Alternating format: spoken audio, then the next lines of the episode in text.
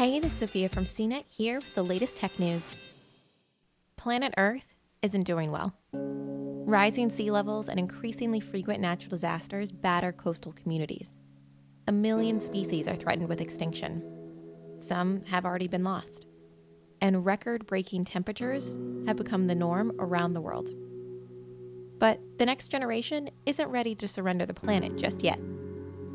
On September 20th, students and adults will rally across the globe demanding immediate action on climate change. Here's what you need to know so you can join them. First, what is the climate strike? In 2018, Greta Thunberg, a Swedish school student, performed a one person strike on the steps of parliament and drew global attention.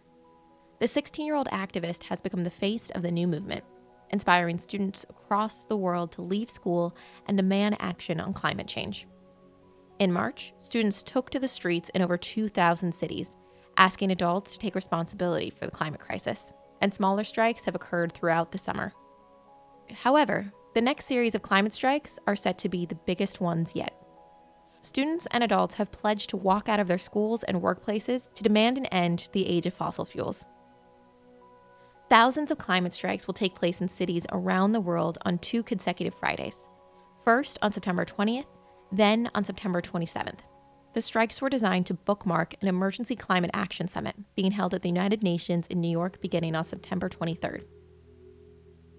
So, where can you join a strike? A massive number of strikes are registered on the Global Climate Strike website, so that's a great place to start if you're seeking a nearby climate strike to attend. Thunberg herself will be attending the climate strike in New York City on September 20th. But no matter where you are in the world, a climate strike is likely within your vicinity. For more of the latest tech news, visit cnet.com.